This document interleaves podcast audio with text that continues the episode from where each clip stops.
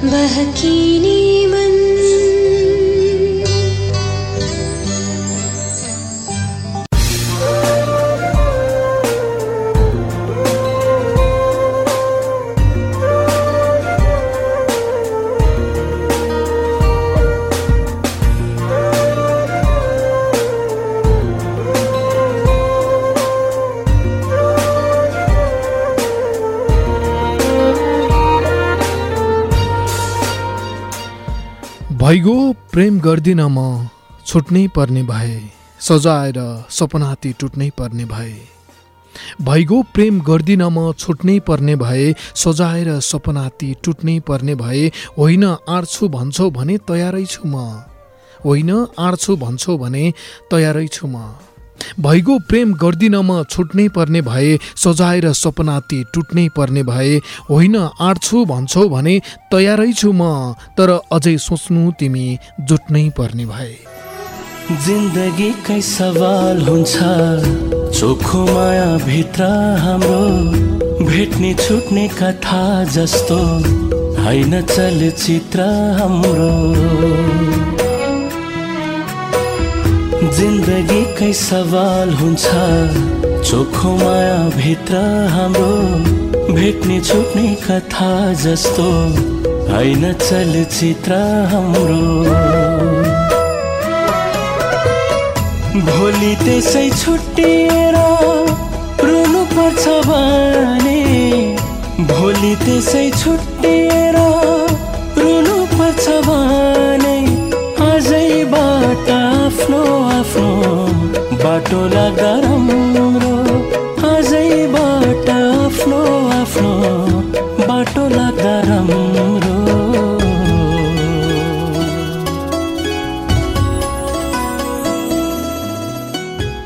दीपक शर्माको शब्द र सङ्गीतमा स्वरूपराज आचार्यले स्वर भरेपछि तयार भएको यो गीतले मलाई सधैँ सधैँ सम्बन्ध सुरु गर्नु पूर्व केही कुराहरूमा ग्यारेन्टी खोज भनेर झकझक्याइरहन्छ। यो स्वाभाविक हो उमेरगत रूपमा केही विचारहरू आउँछन् मनमा केही रहरहरू आउँछन्। कुनै प्रेमिल उपन्यासको नायक नायिकासँग हात समातेर सुन्दर बगैँचामा घुमिरहेको पढ्छु कुनै चलचित्रको नायक उसकी प्रेमिकासँग पानी छ्याप्दै डुङ्गा शहरमा रमाइरहेको हेर्छु तब मलाई पनि त्यस्तै नायक हुने रहर बढेर आउँछ। त्यसरी नै कसैलाई जिन्दगीको भर ठानेर निसन्देह निसङ्कोच स्वतन्त्र भई डुलिदिन मन भएर आउँछ। तर यति नै बेला जब छेउमा तिमीलाई राखेर आफू हिँडिरहेको सम्झिन्छु तब एकैसाथ अनेक अनेक कुराहरूले मनको भित्री तहमा सोला हाने चाहिँ लाग्छ मलाई। मन मलाई पनि छ तिम्रो प्रेम अनुरोध स्वीकारौँ र देखौँ एउटा मिठो सपना। जुन बेला छँदै देख्नुपर्छ जिन्दगीमा नत्र समयको दैलोमा उमेरको आग्लो लागेपछि धेरै धेरै रहरहरू बाहिरै छुटिजान्छन्। अनि त चुकचुकाउनु सिवाय अरू विकल्प मरि गई आउँदैन हाम्रो अघिल्तिर।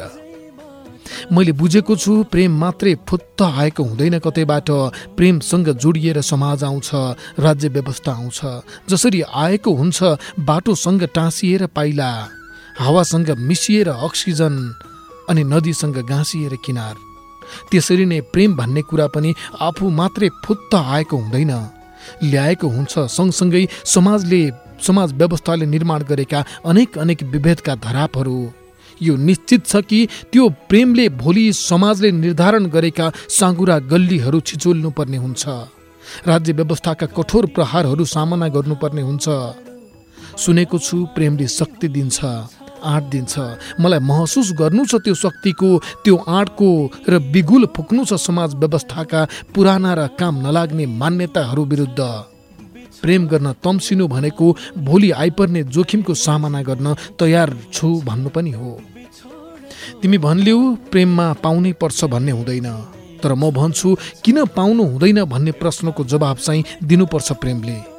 यदि त्यागको पर्दा पछाडि समाजका असमानताहरूसँगको आत्मसमर्पण लुकेको हुन्छ भने त्यहाँ प्राप्तिमा मात्रै प्रेमको जित हुन्छ।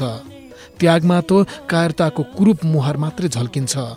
म यसरी सोच्छु। मलाई मन मलाई पनि मन पर्छौ तिमी र यो मन पराई प्रेमको लागि बलियो आधार हो। प्रेम हुन सक्ने प्रशस्तै विशेषताहरू पाएको छु यसमा मैले। तर खोला तर्न तम्सिनु अघि साथको लौरो कति भरपर्दो छ भनेर निश्चिन्त हुन भने चाहन्छु म। गाह्रो हुन्छ बिच बाटोमा पुगेर एक्लै हिँड्न। र त भन्दैछु भोलि प्रेममा आइपर्ने अप्ठ्याराहरूसँग जुझ्ने आँट छ भने लगाऊ पिरती नत्र बेकारमा दुई दिनको रामछाया के देखाउनु? बुझ तिमी त्यति सहज संसार नै छैन। बुझ तिमी त्यति सहज संसार नै छैन प्रेम सफल हुन्छ भन्ने आधार नै छैन। बुझ तिमी त्यति सहज संसार नै छैन प्रेम सफल हुन्छ भन्ने आधार नै छैन समाज बाधक भयो भन्दै टाढिने नै भएदेखि व्यर्थै सपना देखाउने अधिकार नै छैन। माया गर्ने हजार हुन्छन् कसलाई जोवन साट्ने? माया गर्ने हजार हुन्छन् कसलाई जोवन साट्ने? यता पनि उता पनि तिम्रै भनी ढाट्ने। यता पनि उता पनि तिम्रै भनी ढाट्ने। ए विश्वासमा परेर बियो घुनु पर्छ भने ए विश्वासमा परेर बियो घुनु पर्छ भने आजैबाट आफ्नो आफ्नो बाटो लाग्दा राम्रो। आजैबाट आफ्नो आफ्नो बाटो लाग्दा राम्रो।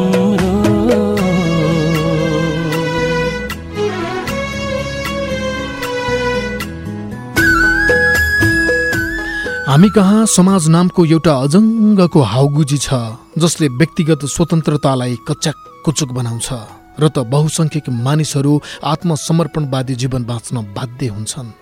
यो सजिलो बाटो पनि हो तर मलाई विद्रोह मनपर्छ। आत्मसमर्पण मलाई स्वीकार्य छैन।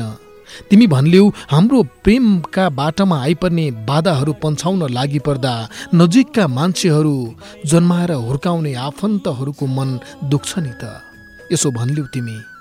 प्रिय मान्छे केही गलत कुराहरूको विरुद्धमा लाग्दा केही क्रूर हुनुपर्ने पनि हुन्छ केही कठोर हुनुपर्ने पनि हुन्छ। समयले त्यो जिम्मेवारी पनि थोपरिदिएको हुन्छ हाम्रो काँधमा। तिमीलाई थाहै होला फाँसीको सजाय सुनाइसकेपछि न्यायाधीशले कलमको निब भाँचिदिन्छन् ताकि त्यो कलम फेरि प्रयोग गर्न नसकियोस्। किनभने त्यो कलमले कसैको जिन्दगीको अन्त्य गर्ने कुरा लेखिसकेको छ। त्यति भयानक निर्णय लिने निर्णय लेख्ने कलमलाई दोहोऱ्याएर प्रयोग गर्न नपरोस्। यही सोचेर। मलाई फाँसीको सजाय दिइने अरू देशहरूमा के हुन्छ भन्ने त जानकारी छैन तर हाम्रै छिमेकी भारतमा भने फाँसी दिने जल्लादले अपराधीलाई फाँसीमा झुन्ड्याउनै लाग्दा भन्छन्। हिन्दू भाइयों को राम राम मुसलमान भाइयों को सलाम हम क्या कर सकते हैं हम तो है हुकुम के गुलाम। अर्थात् जल्लादले अपराधीको धर्म अनुसारकै सम्बोधन गर्दै म त के नै गर्न सक्छु र? म पनि त कसैको आदेशको पालना गर्ने मान्छे मात्रै हुँ भन्छन्। खैर छाडौँ यी सब कुरा। अब फर्कौँ हाम्रै समाज र हाम्रो प्रेमको जोखिमको विषयमा कुरा गर्न। यति उदाहरण दिएर म तिमीलाई के भन्न खोज्दैछु भने हामीले गर्ने प्रेम र हामीले बाँचेको समाजलाई जोडा मिलाएर हेर्दा कहिलेकाहीँ केही कठोर कामहरू समयले थमाउँछ हामीलाई। यसको अर्थ यो होइन कि हामी मानवीयताको विरोधी हौँ। अह होइन यस्तो। बरु के चाहिँ हो भने हामी प्रेममा स्वतन्त्रता चाहन्छौँ। निष्पक्री भएर प्रेम गर्न चाहन्छौँ। खुल्ला आकाशमा उडिरहने पन्छी झै। प्रिय मान्छे आँट गर्नुपर्छ जिन्दगीमा सङ्घर्ष गर्ने आँट। नत्र पर्खनेहरूले त त्यति मात्रै पाउँछन् जति सङ्घर्ष गर्नेहरूले छोडेका हुन्छन्। म चाहन्छु हामीले गर्ने प्रेमले कुनै सुन्दर ठाउँमा हात समातेर घुम्नुमै मात्र जिन्दगीको लक्ष्य नदेखोस्। कतै डाँडामा बसेर मिठा मिठा कुरा गर्नुमा मात्रै आफूलाई सीमित नराखेर। म त तिमीसँग यस्तो प्रेम गर्न चाहन्छु जसले अब उपरान्त प्रेम गर्नेहरूको विरुद्धमा उभिने आँट गर्नु अघि उनीहरूले सम्झिउन् हामीलाई र हच्किउन् एक कदम पछाडि। र यो महान यात्रामा म तिम्रो साथ चाहन्छु। यदि मन्जुर छौ भने मेरो विचारमा सक्छौ भने दिन साथ। आऊ प्रेमको दुर्घटनाग्रस्त बाटोमा हामी पनि यात्रा गरौँ। तर यात्रा यस्तो होस् कि जीवन सकिए पनि प्रेम रहिरहोस् सधैँ सधैँलाई। मिल्यौँ भने प्रेमको त खानी हुन्छ जिन्दगीमा बिस्तार बिस्तार मलाई तिम्रो बानी हुन्छ जिन्दगीमा। मिल्यौँ भने प्रेमको त खानी हुन्छ जिन्दगीमा बिस्तार बिस्तार एकअर्काको बानी हुन्छ जिन्दगीमा। आजै सोच भोलि तिमी कायर भयौ भने यदि गाह्रो हुन्छ सम्हालिन हानि हुन्छ जिन्दगीमा। काटिएको घाउ बरु बाहिर मात्रै हुन्छ। काटिएको घाउ बरु बाहिर बिछोडको घाउले त कलेजी नै छुन्छ। बिछोडको घाउले त कलेजी नै छुन्छ। एउटा दाग मेटाउन वर्षौ धुनु पर्छ भने एउटा दाग मेटाउन वर्षौ धुनु पर्छ भने आजैबाट आफ्नो आफ्नो बाटो लाग्दा राम्रो आजैबाट आफ्नो आफ्नो बाटो लाग्दा राम्रो जिन्दगीकै सवाल हुन्छ चोखो माया भित्र हाम्रो भेट्ने छुट्ने कथा जस्तो होइन चलचित्र हाम्रो। जिन्दगीकै सवाल हुन्छ। चोखो माया भित्र हाम्रो भेट्ने छुट्ने कथा जस्तो होइन चलचित्र हाम्रो। भोलि त्यसै छुट्टिएर रुनु पर्छ भने भोलि त्यसै छुट्टिएर रुनु पर्छ भने।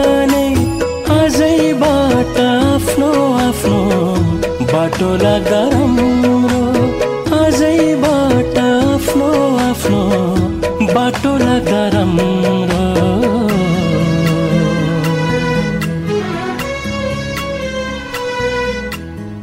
बरु अहिले छुट्यौँ हामी भोलि ढिलो हुन्छ यति मिठो प्रेम पनि क्या अमिलो हुन्छ? बरु अहिले छुट्यौँ हामी भोलि ढिलो हुन्छ। यति मिठो प्रेम पनि क्या अमिलो हुन्छ? आँसु आउला केही दिन त पछि बानी पर्ला। समग्रमा जीवन भने त्यो गतिलो हुन्छ।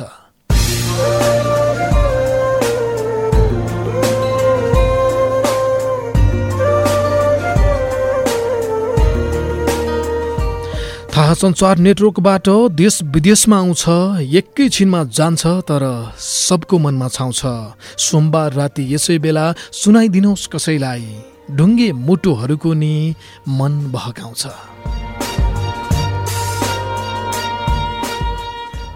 तपाईँले आफ्नै जिन्दगीको कुरा गरेको महसुस गर्ने एउटा रेडियो कार्यक्रम बहकिने मन। कतै जसोतसो सम्बन्ध अघि बढाइरहनु भएको तपाईँ कतै अलग्गिसक्नु भएको तपाईँ अनि कतै चाहिँ अझै यो मनको कारोबारमा परि नसकेको तपाईँ। सबै सबैलाई नमस्कार। म महावीर विश्वकर्मा।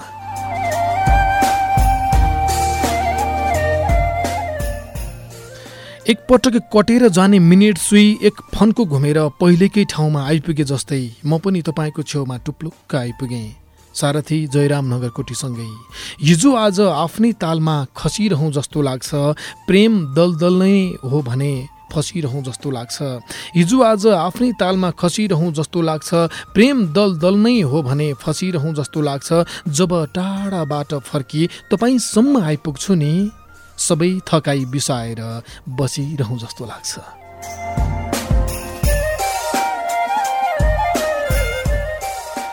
नमस्कार सुस्वागतम। आज फेरि पनि यो मन ओछ्याएर त्यो मनलाई स्वागत। सिसा वारिपट्टि छु म महावीर विश्वकर्मा अनि सिसा पारिपट्टि जयराम नगरकोटी हुनुहुन्छ।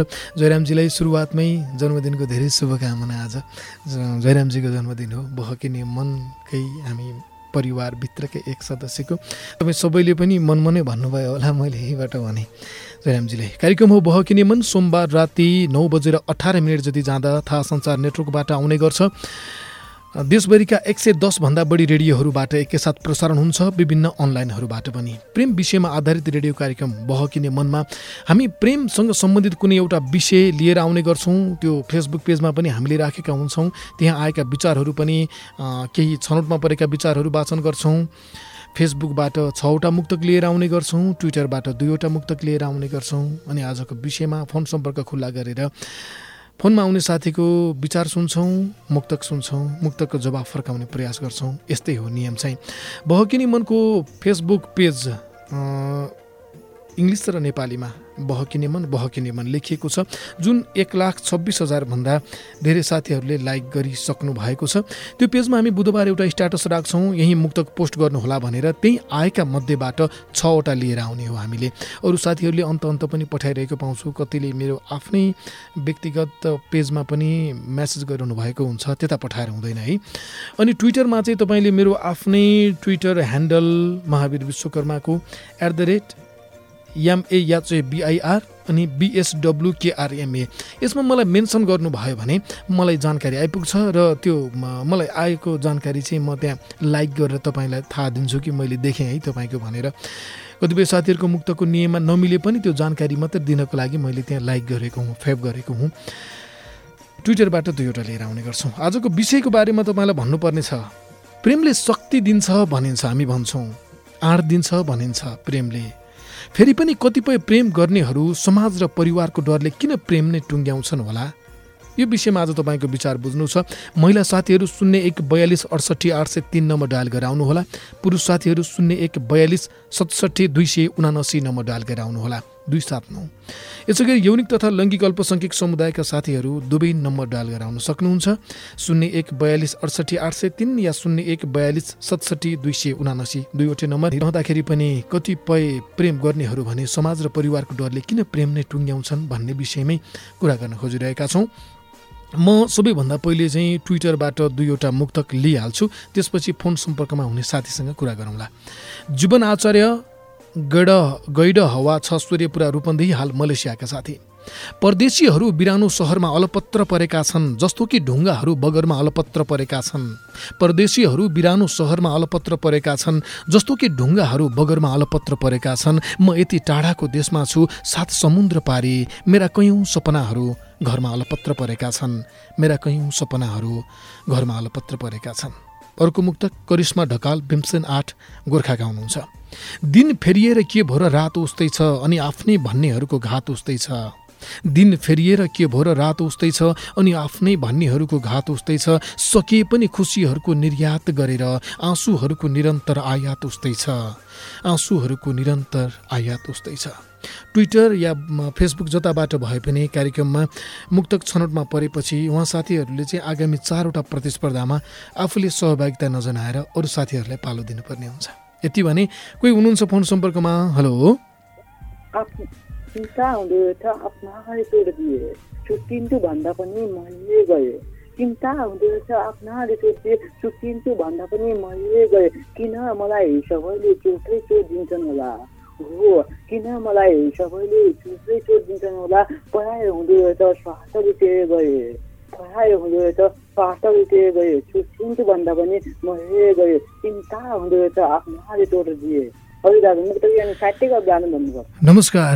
प्रेममा एकहोरो चाप गरेर हुँदैन पुण्य गर्नुपर्छ बदलामा पाप गरेर हुँदैन। प्रेममा एकहोरो चाप गरेर हुँदैन पुण्य गर्नुपर्छ बदलामा पाप गरेर हुँदैन। समझदारीमा सम्बन्ध अघि बढाउनुपर्छ छुट्यो भन्दैमा पछि फेरि बिलाप गरेर हुँदैन।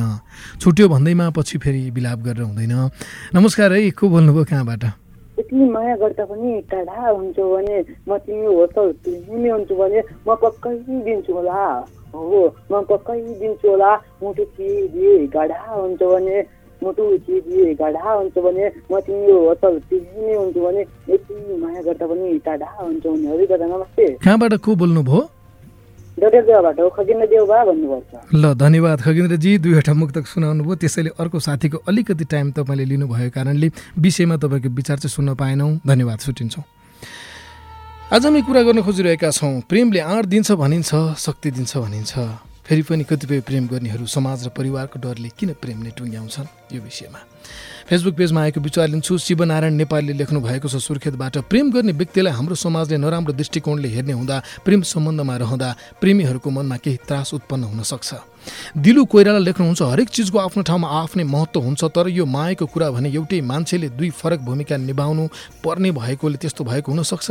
तर परिवार आफ्नो हो आफूले आफ्नो परिवारमा आफ्नो कुरा बुझाउन सके समाजको दृष्टि आफै बदलिन्छ।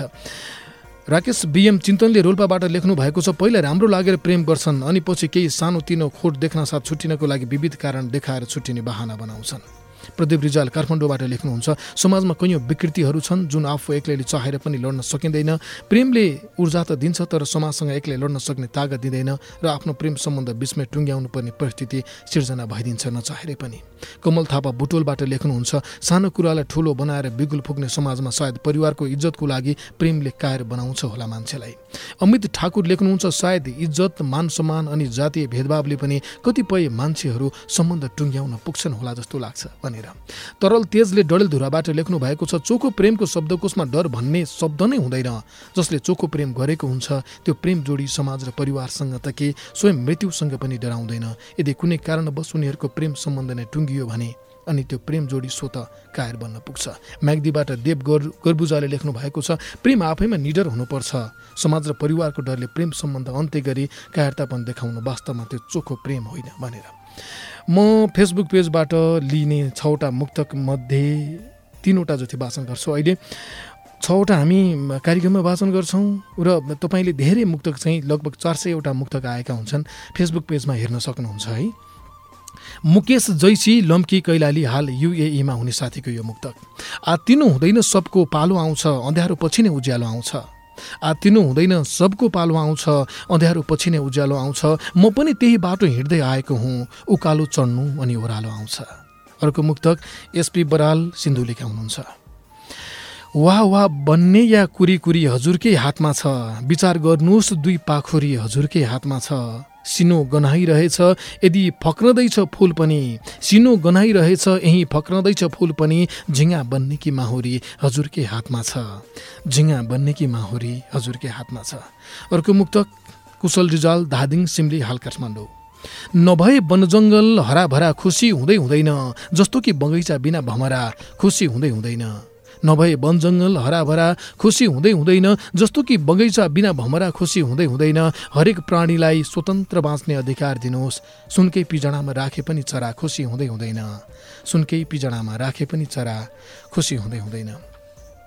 प्रेमले शक्ति दिन्छ आँट दिन्छ भनिरहँदा पनि फेरि पनि कतिपय प्रेम गर्नेहरू समाज र परिवारको डरले किन प्रेम नै टुङ्ग्याउँछन् भन्ने विषयमा कुरा गर्न खोजिरहेका छौँ। हाम्रो समाजको वस्तुगत विश्लेषण थोरै गर्ने प्रयास गर्छु म। प्राय प्रेममा त्यो समाज र परिवारको कुरासँग जुझ्न नसक्ने चाहिँ प्राय त्यो नारीहरूमा देखिन्छ त्यो। प्राय त्यो आँट नारीहरूमा नभएको देखिन्छ। यो झट्ट सुन्दाखेरि यो के भन्यो भने जस्तो पनि लाग्ला है तपाईँहरूलाई। त्यो किनभने भने हाम्रो समाजले वर्षौँदेखि नारीभित्र एउटा यस्तो मनोविज्ञान विकास गरिदिएको छ कि जसले गर्दा परिवारको इज्जत मेरो हातमा मात्रै छ मैले चाल्ने एक कदमले पनि परिवार ध्वस्त हुनसक्छ। म भनेको मेरो परिवारको नाक हो भन्ने त्यो मनोविज्ञानले काम गरेको छ महिलाहरूमा नारीमा। यो त ठिकै हो जस्तो पनि लाग्ला किनकि परिवारको इज्जत म हुँ भन्ने त ठिकै हो जस्तो लाग्ला। तर यसले के प्रभाव पारेको छ भने विशेषतः उनीहरू निर्णय लिन आफै सक्षम हुँदैनन्। म आफै निर्णय लिन लिन लिनको लागि सक्षम छैन भन्ने जस्तो विचार। त्यो मनभित्र त्यसले काम गरेको हुन्छ र अर्को बाहिरी दुनियाँले चाहिँ उनीहरू नारीहरू छोरीहरू भनौँ उनीहरू आफ्नो निर्णय आफै लिन स्वतन्त्र हुँदैनन् है भन्ने दब त्यो दबदबा सिर्जना गरेको छ हाम्रो समाजमा। हाम्रो समाज त यस्तो हो कि छोरीलाई विवाह गरिदिँदा पनि मारे पाप पाले पुण्य भन्ने तरिकाले पठाइएको हुन्छ। कि माऱ्यो भने चाहिँ सजाय हुने कारवाही हुने यो त ज्यान मुद्दा हो भन्ने होइन कि मारे पाप पाले पुण्य। मारे भने पाप मात्रै लाग्ने। त्यो पाप चाहिँ कहाँ गएर लाग्ने कहिले लाग्ने भन्ने होइन। पाल्यो भने चाहिँ पुण्य। अब जस्तो कि जिन्दगी चलाउने श्रीमान श्रीमती दुवै एक रथका दुई पाङ्रा हुन् नि मिलेर के कसैले कसैलाई पाल्ने भन्ने कुरा हो र त्यो त होइन नि। तर हाम्रो समाजले स्थापित गरेका त्यस्ता मान्यताहरू छन् जसले गर्दा एउटा मनोविज्ञानले काम गरेको छ नारीभित्र यही कारणले पनि समाजका यी विभिन्न जब असमानता देखिन्छ प्रेममा त्यो वर्ग हुनसक्छ जात हुनसक्छ धर्म हुनसक्छ यी कुराहरूलाई नाग्ने आँट तुलनात्मक रूपले महिलामा नारीमा चाहिँ पुरुषमा भन्दा अलि त्यो त्यो पक्षमा चाहिँ केही मनोविज्ञान रूपले काम गरेको हुन्छ र त्यसले गर्दाखेरि पनि प्रेम सम्बन्ध छुटाउनमै बढी केन्द्रित भएको हामी देख्छौँ। कोही हुनुहुन्छ फोन सम्पर्कमा? हेलो? हजुर नमस्कार। नमस्कार हजुर कहाँबाट को बोल्दै हुनुहुन्छ? म दैलेखको सातलादेखि विष्णुपाल थापा। ए विष्णुजी आजको विषयमा के भन्नुहुन्छ? म अब प्रेम गर्ने जोडीहरूमै भर पर्छ भन्छु। त्यो भर पर्छ भनेको चाहिँ कस्तो? त्यो त यत्तिकै पनि भन्न सक्ने कुरा हो। मैले चाहिँ अलिक गहिरोमा गएर जवाब खोजेको तपाईँबाट किन चाहिँ त्यो आँट गर्दैनन् होला भनेर? उनीहरूमा प्रेम बलिलो अब कस्तो गरे भन्नेमा भर पर्छ। भनेको? कस्तो प्रेम गर्यो भने चाहिँ आँट हुन्छ त? अब मैले त प्रेम गरेँ भने त म यस्तो प्रेम गर्छु भन्ने साथीहरू धेरै छन् अब प्रेम कस्तो हो? आखिर त्यो तिनीहरूमा गहिराइसम्म पुगेर त समाजलाई पनि त्याग्छन् होला। हुन्छ तपाईँको मुक्तक सुनाउनुहोस् अब कलकलाउँदो कलकलाउँदो बैंस तिम्रो कलकलाउँदो बैंस तिम्रो सधैँभरि साँची राख्नु। सधैँभरि साँची राख्नु। म मरे पनि म मरे पनि के भएर तिमी सधैँभरि बाँचिराख्नु बाँचिराख्नु मेरो लास त्यही बाटो भएरै ल्याउनेछन्। मेरो लास त्यही बाटै भएर ल्याउनेछन्। तिमी पनि एउटा फुल भाँचिराख्नु कलकलाउँदो बैंस तिम्रो साँची राख्नु म मरेर मरे पनि के भएर तिमी बाँचिराख्नु प्रेम सबै त सदैव जीवित बसाल्न सक्नुपर्छ। प्रेम सदैव जीवित बसाल्न सक्नुपर्छ। ढुङ्गे मुटु हो भने पगाल्न सक्नुपर्छ। प्रेम सदैव जीवित बसाल्न सक्नुपर्छ। प्रेम सदैव जीवित बसाल्न सक्नुपर्छ। ढुङ्गे मुटु हो भने पगाल्न सक्नुपर्छ। सकिएर प्रेम गर्ने भन्ने भावना हो। सकिएर प्रेम गर्ने भन्ने भावना हो। यो त बाँचेरै पनि सधैँ सम्हाल्न सक्नुपर्छ। यो त बाँचेरै पनि सधैँ सम्हाल्न सक्नुपर्छ। नमस्कार छुट्टिन्छौँ।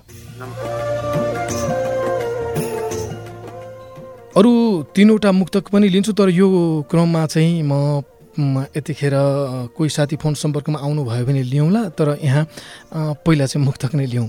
फेसबुकबाट लिएको छ मुक्तक मध्ये बाँकी तिन मुक्तक। अर्जुन लामा रौतहटे कान्छु हाल राजधानी। दमको रोगी बुवा गोरु नार्दे बारीमा भेटिन्छ केसभन्दा ज्यादा ऋणको भारीमा भेटिन्छ प्रेमिकालाई महँगो सामान उपहार दिनेहरूको यहाँ जन्म दिने आमा च्यातेको सारीमा भेटिन्छ जन्म दिने आमा च्यातेको सारीमा भेटिन्छ। अर्को मुक्तक दिनेश बिसी बिजौरा सात सुर्खेत हाल कुरुक्षेत्र भारत। जुधाउ तिमी नजर जुधाउ फरक पर्दैन हेर म डुब्छु तिमी उदाउ फरक पर्दैन। जुधाउ तिमी नजर जुधाउ फरक पर्दैन। हेर म डुब्छु तिमी उदाउ फरक पर्दैन। मैले अचेल एक्लै जिउन सिकिसकेँ प्रिया। अब तिमी आऊ या नआऊ फरक पर्दैन। अब तिमी आऊ या नआऊ फरक पर्दैन। अर्को मुक्तक अन्तिम हो यो साताको। धेरै साथीहरूलाई कसको पर्छ भन्ने लागिरहेको होला। अनि धेरैले मलाई गाली पनि गर्नुहुन्छ। मुक्तक चाहिँ नछाम्दाखेरि तपाईँले बहकिने मनको पेजमा आज हेर्नुभयो भने एकजना साथीले त एकदमै त्यो अलि अलि तल्लो स्तरमै झरेर गाली गर्नुभएको छ मलाई तैपनि यो स्वाभाविक हो भनेरै लिन्छु। म चाहिँ लिन चाहिँ यो माया हो। कहिलेकाहीँ माया अलिकति यो घृणामा पनि बदलिन सक्छ। एकै सिक्काका दुई पाटा जस्ता हुन्। यो साताको अन्तिम मुक्तक फेसबुकबाट लिएको छ मुक्तक मध्ये रुद्र कडेल आदर्श हाल दक्षिण कोरिया अनि स्थायी ठेगाना राप्ती सात चितवन। यो धरती यो माटो छोडेरै जाने हो पिज्जा बर्गर ढिँडो आटो छोडेरै जाने हो। यो धरती यो माटो छोडेरै जाने हो पिज्जा बर्गर ढिँडो आटो छोडेरै जाने हो तर पनि धनकै फुर्ती किन लाउँछ मान्छे? धन सम्पत्ति लुगा फाटो छोडेरै जाने हो। धन सम्पत्ति लुगा फाटो छोडेरै जाने हो। कोही हुनुहुन्छ फोन सम्पर्कमा? हेलो? हेलो हजुर नमस्कार। नमस्ते कहाँबाट को बोल्नुभयो? हजुर म रुकुमदेखि सुजुता खड्का हो। सुजाजी अलि अन्त अन्ततिर छौँ। तपाईँको विचार के रहन्छ आजको विषयमा भन्नुहोस् न। के भन्न चाहन्छु भने साँचो पे प्रेम नगरेकाले जुन स्वार्थको लागि गरेको हुन्छन् जुन स्वार्थ आफूले पुरा गरिसकेपछि जुन अनेक बाहनाहरू बनाउँछन् कि यस्तो उस्तो भनेर अनि त्यही भन्न चाहन्छु। भनेपछि बिचमा सकिने जति सम्बन्धहरू सबै स्वार्थ पुरा भएर मात्र सकेका हुन्छन् बाध्यता त्यस्तो हुँदैन? जुन अर्काको इज्जतमा दाग लगाइसक्छन् अनि त्यसपछि उनीहरूले अनेक बाहनाहरू बनाउन खोज्छन् अनि अर्कालाई दोषी लगाएर अनि समाजले चाहेन घर परिवारले चाहेनन् भन्ने त्यस्तो बाहनाहरू बनाउन खोज्छन्। तपाईँको विचार अलि अन्तमा भयो अलिक बढी कुरा गर्न मन थियो भ्याइएन तपाईँको मुक्तक सुनाउनुहोस्। हजुर। कोपी लामै फुलथे झर्ने बनायो। कोपी लामै फुलथे झर्ने बनायो। धेरै बाँच्ने रहर थियो मर्ने बनायो। धेरै बाँच्ने रहर थियो मर्ने बनायो।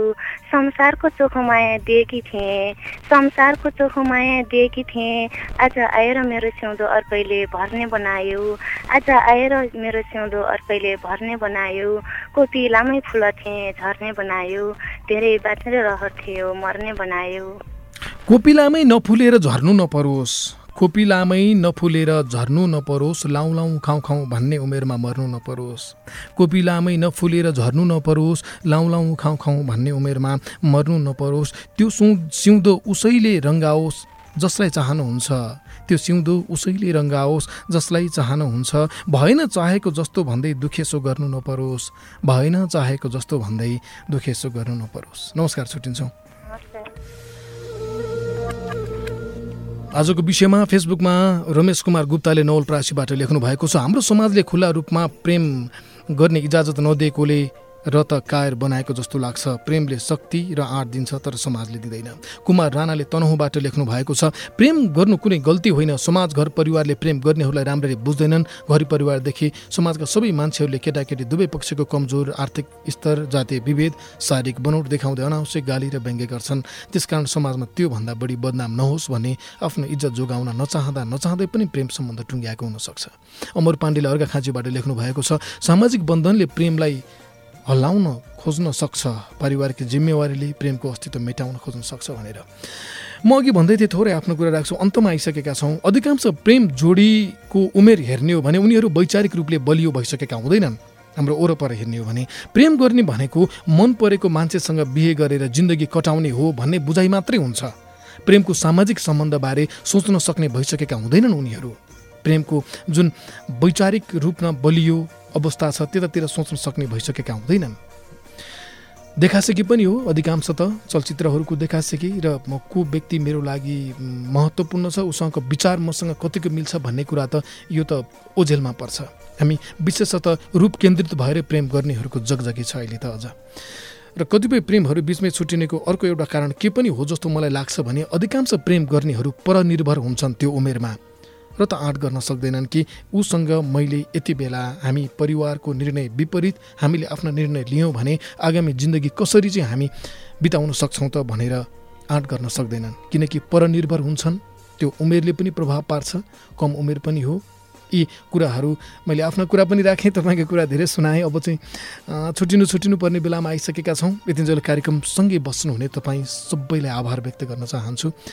कतिले आज पहिलोपटक कार्यक्रम सुन्नुभयो होला कतिले सुन्दै आइरहनु भएको होला। गर्मी बढ्दैछ है। गर्मी बढेसँगै अलिक गाह्रो भनी पनि सुन्नुभयो होला। कति साथीहरूले अनलाइनबाट पछि सुन्नुहुन्छ होला कार्यक्रम। बहकिनी मन सोमबार राति नौ बजेर अठार मिनट जति जाँदा थाहा सञ्चार नेटवर्कबाट आउने गर्छ। देशभरिका एक सय दसभन्दा बढी रेडियोहरूबाट एकैसाथ विभिन्न अनलाइनहरूबाट पनि। अन्तमा म उषा शेरचनको शब्द रत्नबहादुरको सङ्गीत र दिलमाया खातीको स्वरमा रहेको खोलाको दुई किनार भयो भन्ने गीत छोड्दै र यो बन्द कोठाभित्रको मेरो आवाज तपाईँसम्म पुर्याइदिनु हुने आत्मीय मित्र जयराम नगरकोटीप्रति कृतज्ञता व्यक्त गर्दै म महावीर विश्वकर्मा पनि बहकिने मनको आजको श्रृङ्खलाबाट चाहिँ ओझेल पर्छु।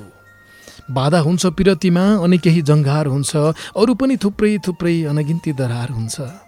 बाधा हुन्छ पिरतीमा अनि केही जङ्घार हुन्छ। अरू पनि थुप्रै थुप्रै अनगिन्ती दरार हुन्छ। समाज पर्खाल बनिदिँदा यदि आँट हुन्न भने खोलो बग्छ बिचैबाट प्रेम दुई किनार हुन्छ। खोलो बग्छ बिचैबाट प्रेम दुई किनार हुन्छ। हवस् जान्छु। अर्को हप्ता आउँछु नमस्कार।